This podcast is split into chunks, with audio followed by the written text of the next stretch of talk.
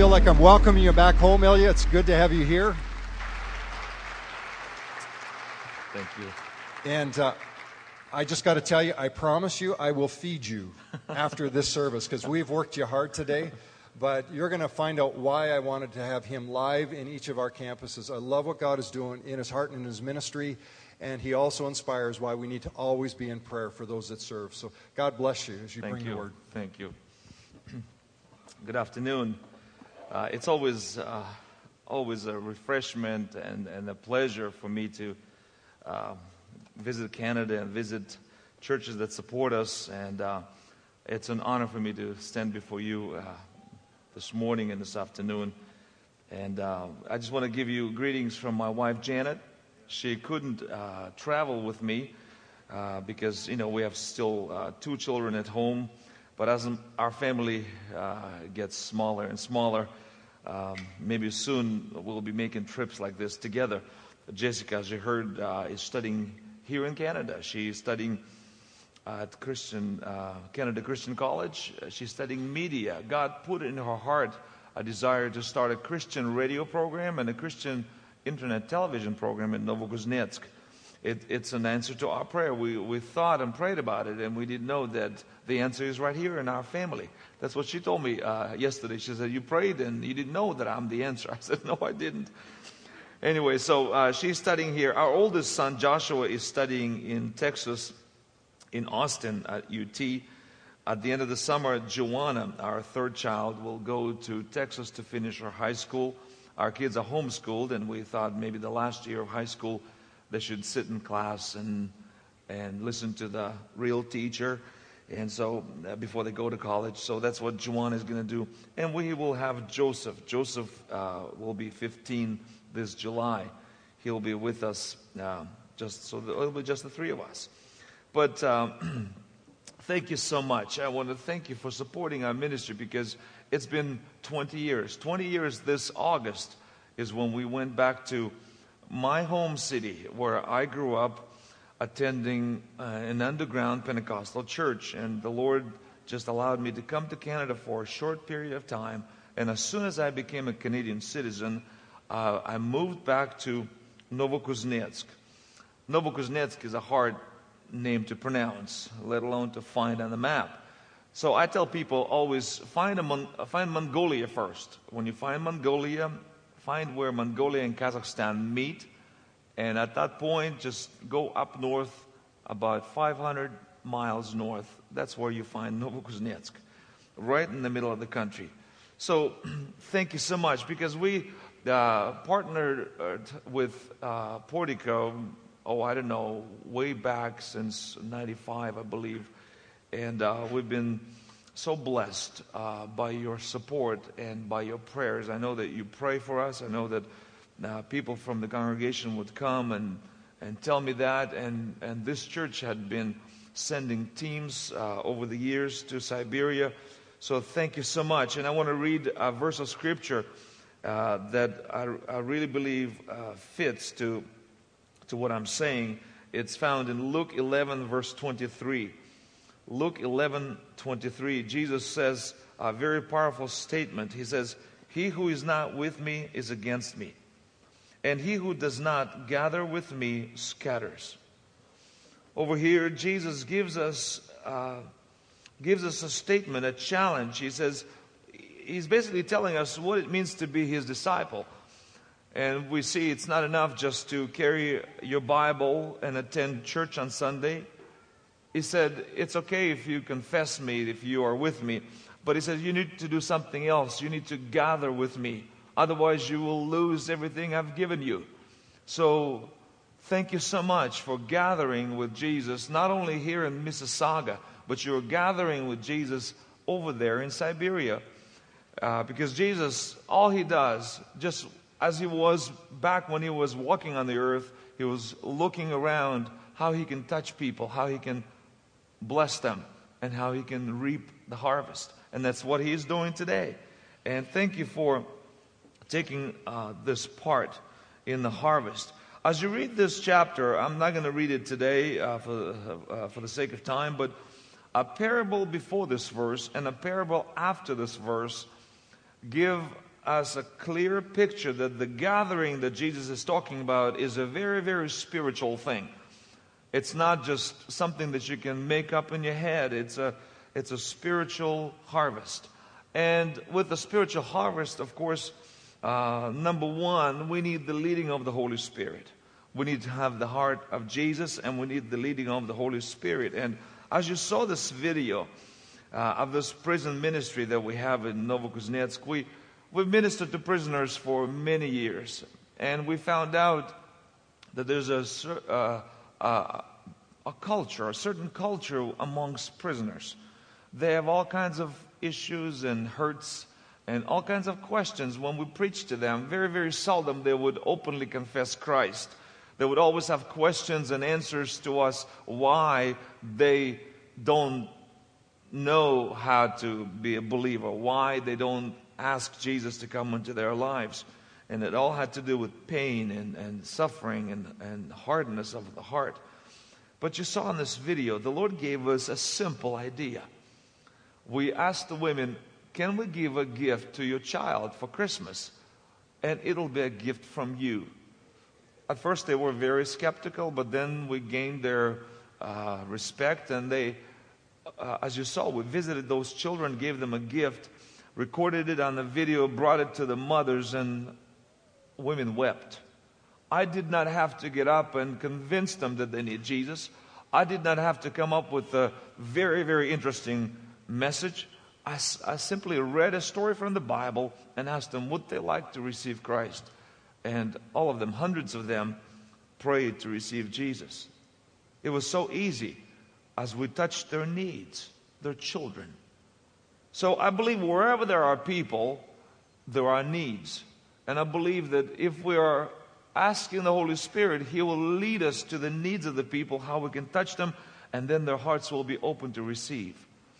Another example uh, with reaching out to children and teenagers. Our youth group and our children were praying, how can we reach the kids in our community? Because it, it's tricky, you know, you can't reach the children without asking the permission of their parents, you can't invite them to church and all that. It complicates things. So uh, they decided to have summer games.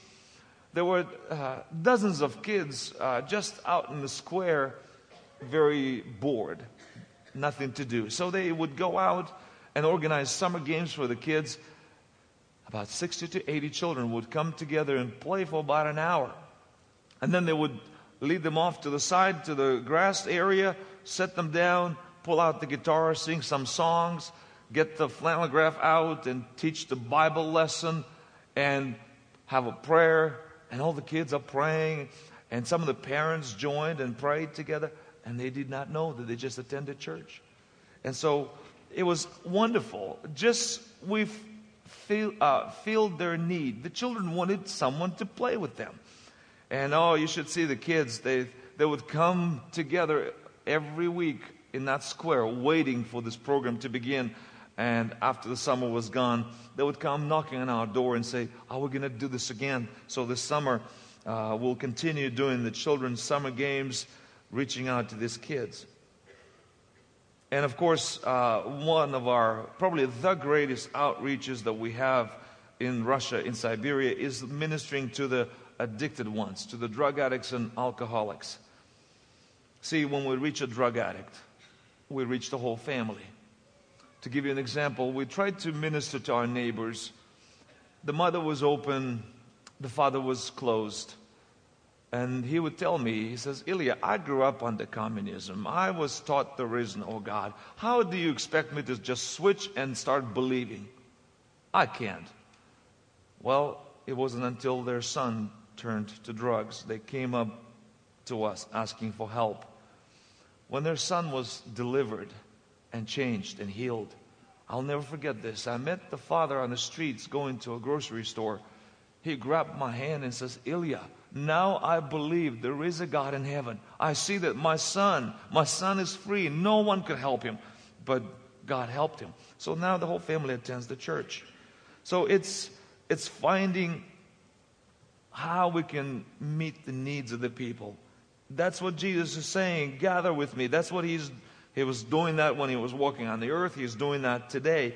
And with the ministry to the drug addicts, you know, we, we thank the Lord. God was able, uh, God, with God's help, we were able to plant 12 other churches, and each of them past, is pastored by a former drug addict. We started five teen challenge centers in and around Novokuznetsk, and all the staff we have are former drug addicts. Six other centers were started uh, around Siberia.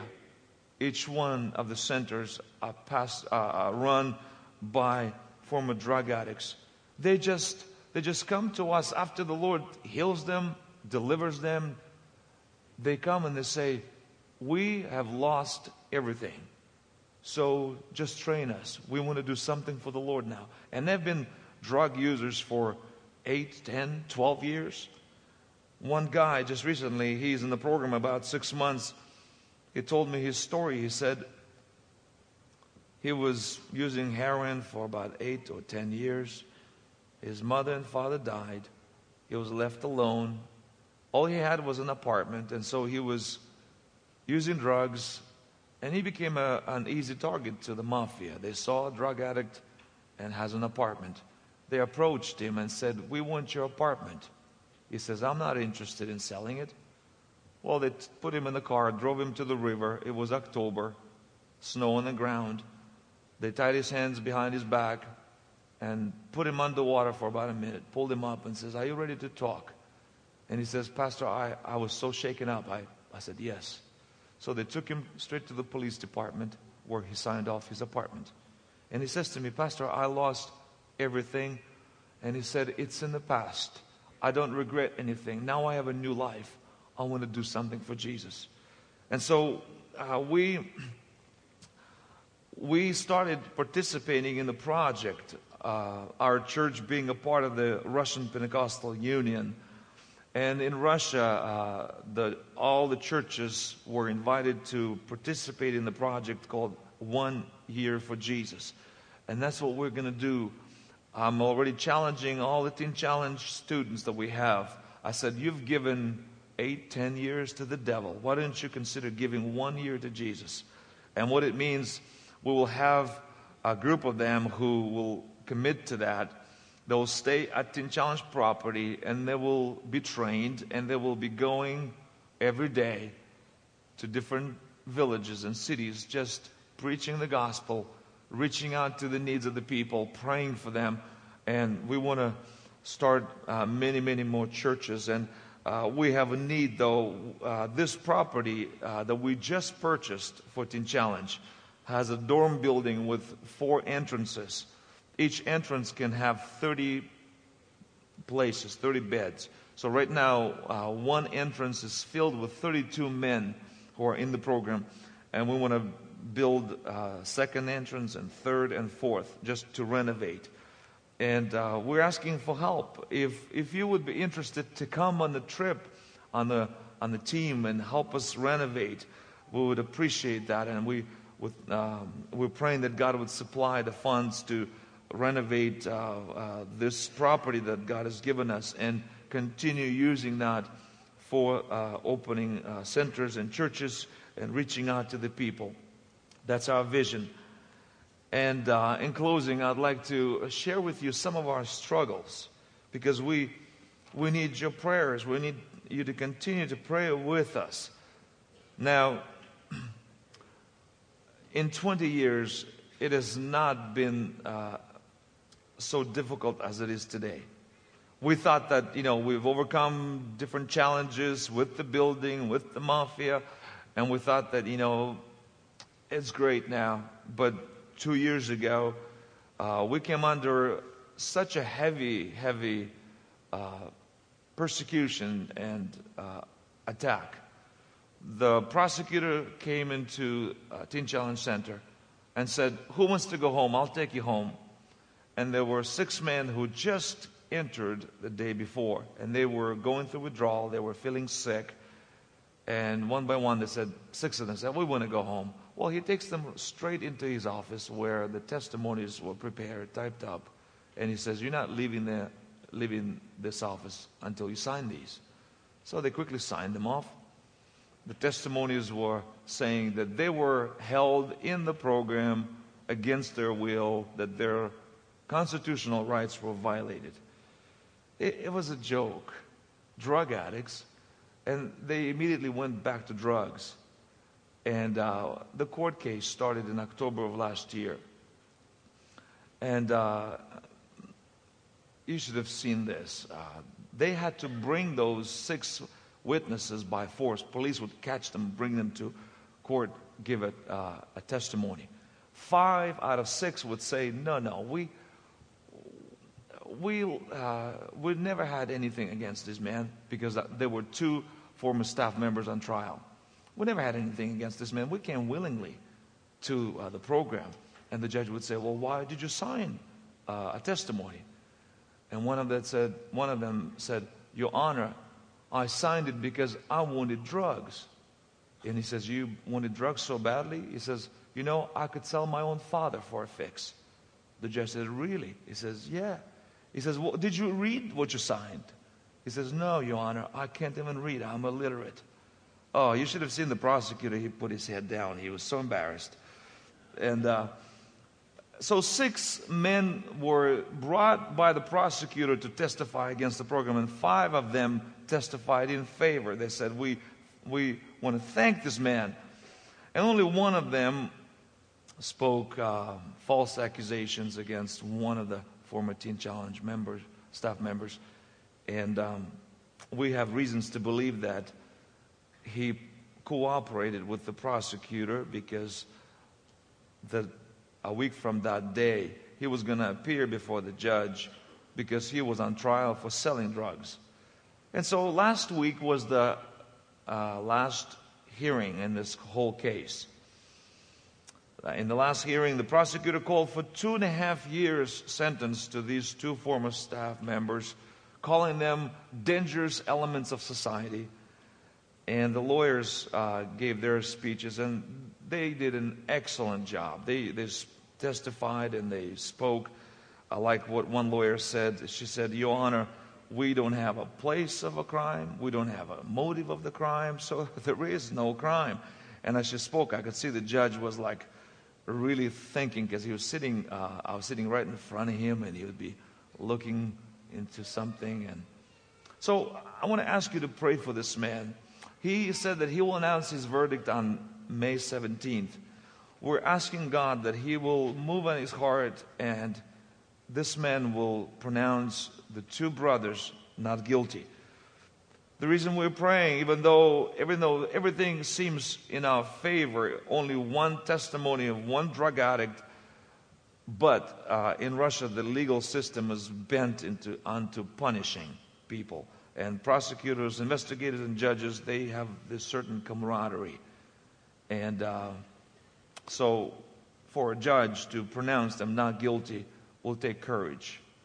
And so, I want to ask you to pray that God would give him that courage, that he will stand up and, and read his decision that these two men are not guilty. Now, in the course of this investigation, we know that uh, the reason the prosecutor is doing this, they want to shut down the church, they want to shut down Teen Challenge, and um, in the in the court uh, in a, as the court case was in the progress, the investigator called my lawyer and he said, "I was given an assignment to start a criminal investigation against Mr. Bansiv. That's me." and he read the article uh, from the criminal code and he said, For starting a religious organization which is harmful to the well being of citizens. My lawyer said, You are out of your mind. How can you do that? He says, Well, I don't care. My boss told me, so I'm going to do the work. So my lawyer called me and he said, Ilya, we, we've done everything we can. We've, we've used up all of our legal resources. Now we have to ask for help from your Canadian embassy. And for the second time in 20 years, I was thankful to the Lord for my Canadian passport because I went to Moscow and uh, the first secretary of the embassy saw me immediately, heard the lawyer, heard my story, and sent a note to the Minister of External Affairs of Russian Federation, asking him to explain what's going on with this Canadian citizen in Siberia. Well, uh, we sent a note to uh, this uh, government official, but a copy of the note was sent by fax to prosecutor's office in Siberia. As soon as the fax arrived, on the next day, the investigator called my lawyer and he said, the decision was made not to open a criminal investigation against Mr. Bansi. So we, uh, we thank the Lord because uh, He allowed us to go through this, and I know something is going to come out of this, something powerful, even though it seems so uncertain. And my wife and I, we even joked if they lock me up in prison, I'll have the ministry right there a prison ministry. But that's a joke, of course. We, uh, we, but we take comfort in what Jesus said in his Sermon on the Mount. In Luke 6, in Luke chapter 6, verse 26, Jesus says this Woe to you when all men speak well of you, for that is how their fathers treated the false prophets. So uh, we at least take comfort that somebody hates us. Somebody is trying to do damage. But, you know, our church is full of people that believed before that I was sent by Canadian government to be a spy in Siberia. After they would get saved and get baptized, they would come to me and apologize and say, Pastor, you have no idea what we thought of you, what we spoke of you. I said, That's okay. I understand. But uh, it's just such a place, such an environment where every step forward that we make, we face fierce opposition. And uh, I want to ask you if you would remember when you think of our ministry in Siberia, two prayer requests. That's, that's what we ask.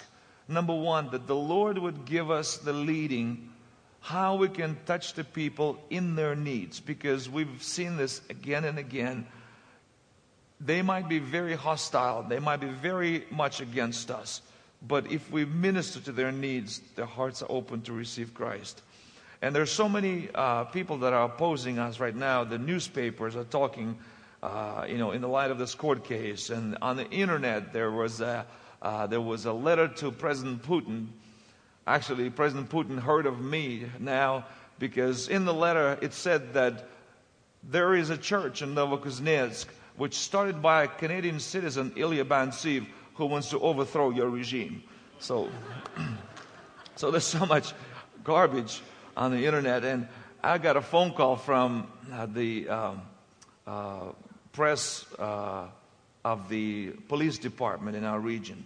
And the officer told me she was she was kind of nice, and she uh, told me that uh, that this letter was published, and now she said everybody is talking about you and your church, the KGB, the police, the prosecutors. I said, well, that's that's nice. She said, well, they talk about you in the negative sense. I said, well, that's also nice. We we got to be known in Novokuznetsk. So as you pray, please ask the Lord that He would lead us to touch the needs of the people because then we can harvest them for Christ. And second request, if you would pray for protection, that God would God would give us strength and grace to overcome all these all these trials and all these difficulties that come our way. And we'll continue to minister there. We'll continue to gather with Jesus. And thank you again for doing that with us. God bless you.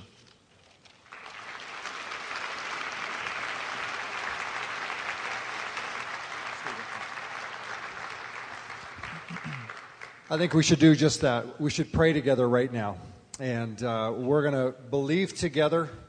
I've never been with someone who can so casually talk about the challenges you're going through because they're real and they're serious. That's right. And yet your God is greater. Amen. And that's the thing that always comes through in your email is the unwavering faith that God has placed them there and they're not going to back down. And it's just remarkable. And I can't tell you how many times in emails we see at the last minute God comes through right. and it brings favor. And uh, as you quoted the Sermon on the Mount, we're in a series called Simple Faith on the Sermon on the Mount. And blessed are you when you're persecuted, because then we know God's work is being done. Mm-hmm. So let's just pray together. Would you stand with me and, and uh, let's reach out towards Ilya? Think of Janet and their family as well. Father, this morning we've heard directly what you're doing in this country. We've watched and marveled to see walls come down opportunity for people to come in and bring the news of the gospel. But here's a family that uprooted themselves from this country and said, We will go back and we will serve you and we will be relentless in the spreading of the gospel of Jesus Christ. And so, by the confession of the need, I pray that you would give wisdom beyond their years to see the needs of the people in the most spectacular ways. That they would be able to reach out and people would know that only God, only God could have given them such insight and such opportunity. I pray for protection around them. I pray, Father, that when the enemy rises up, we know that the gates of hell will not prevail against the church of Jesus Christ. And Ilya and Janet and their family, they are leaders in your church. And so we pray, may your ministering spirits, your angels be around them.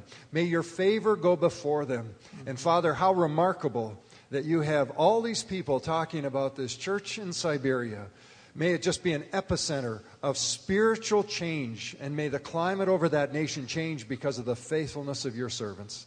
And we also pray today for this judge who's deliberating over this case. For we know that you have the, the hearts of the rulers in your hand, and you can direct them the way that you choose. And so may it be a favorable response towards these two Teen Challenge workers. And may they be exonerated, and may their names be held in high esteem. And Father, may this just cause an outpouring of people seeking help through the Teen Challenge ministry. So we bless them today and we pray it in Christ's name. Amen. Amen. Would you honor him? Just give him a hand this morning. Bless you, Radio. Thank you. Thank you. I'm just going to invite you to be seated for a quick moment. It is just wonderful to come together, and I, I, just love how God dovetails everything into one place. To have Ilya quote out of the Sermon on the Mount, the very essence of the message series that we're in right now. Here's what I want to do before we dismiss this morning. Uh, first, I want to say thank you. Last month, when I, I challenged you with the need that was represented in Pakistan, I actually, the leaders that we're working with got a hold of me and they said, okay, Doug, tell them to stop we're there. We've been able to respond to the need and we've been able to help restore the loss. And so I just want to say thank you for your generosity and for your outpouring of love for our brothers and sisters in Pakistan. And it's so heartwarming to see what we're able to do. Well, I want to challenge you again. You okay? I want to challenge us again. Because when I was meeting with Ilya and his daughter Jessica this week, I said, What, what need do you have that we could respond to?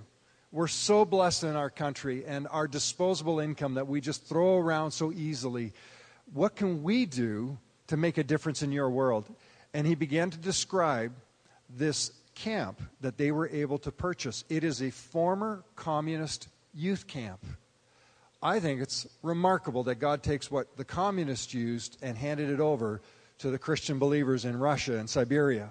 So he said, We now have this camp and we have these four units, and we want to convert one of the units. We want to retrofit it, get it ready to go for 30 of the Teen Challenge, those who graduate, to come and spend a year serving Jesus out of that area. And I said, Well, what's that going to cost? And he said, It's about $40,000. I said, Oh, that's nothing. I said, One service alone probably spends that on a weekend. I think the second service probably spends that, right?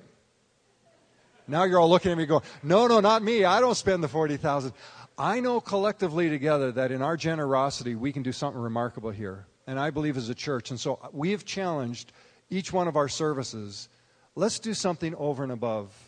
I know you tithe faithfully, and I want to thank you for doing that. And I know many of you give over and above, and I thank you for doing that. But let's do something to prepare this center so that these that have been redeemed and rescued out of lives of addiction and abuse, who are now going to be the front runners for the gospel of Jesus Christ, spending a year telling those who have yet to hear about Christ, we can make that possible.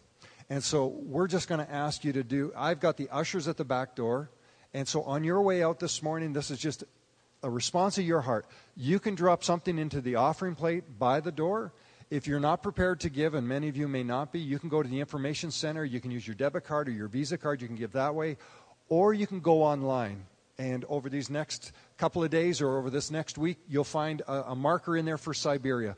Take an offering envelope, write Siberia on it, and just let's do something to make a difference. And as we do that, I believe God's going to raise up an army of people to reach this nation. So I'm going to pray over this before we dismiss. Father, this morning, that's what we choose to do. We are going to give sacrificially because we are your church. And though we have the privilege of living in this country, we are still stewards of all the resource that you've given to us.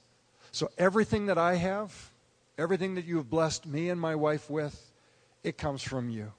And so we're going to open our hearts up as well, and we're going to do something to help Ilya and Janet in the ministry right there in Novokuznetsk. And are going to ask that, Father, you would do a powerful work in the hearts of young men and women that are going to go out and share the gospel of Jesus. So we bless them as we give this gift to them. And I pray it in Christ's name. Amen. So I want to thank you for being with us this morning. I'm going to leave you to respond as your heart moves. You can do that at an offering plate at the door, back at the information center, or later online. God bless you. Thanks for being with us today, and we look forward to seeing you next Sunday.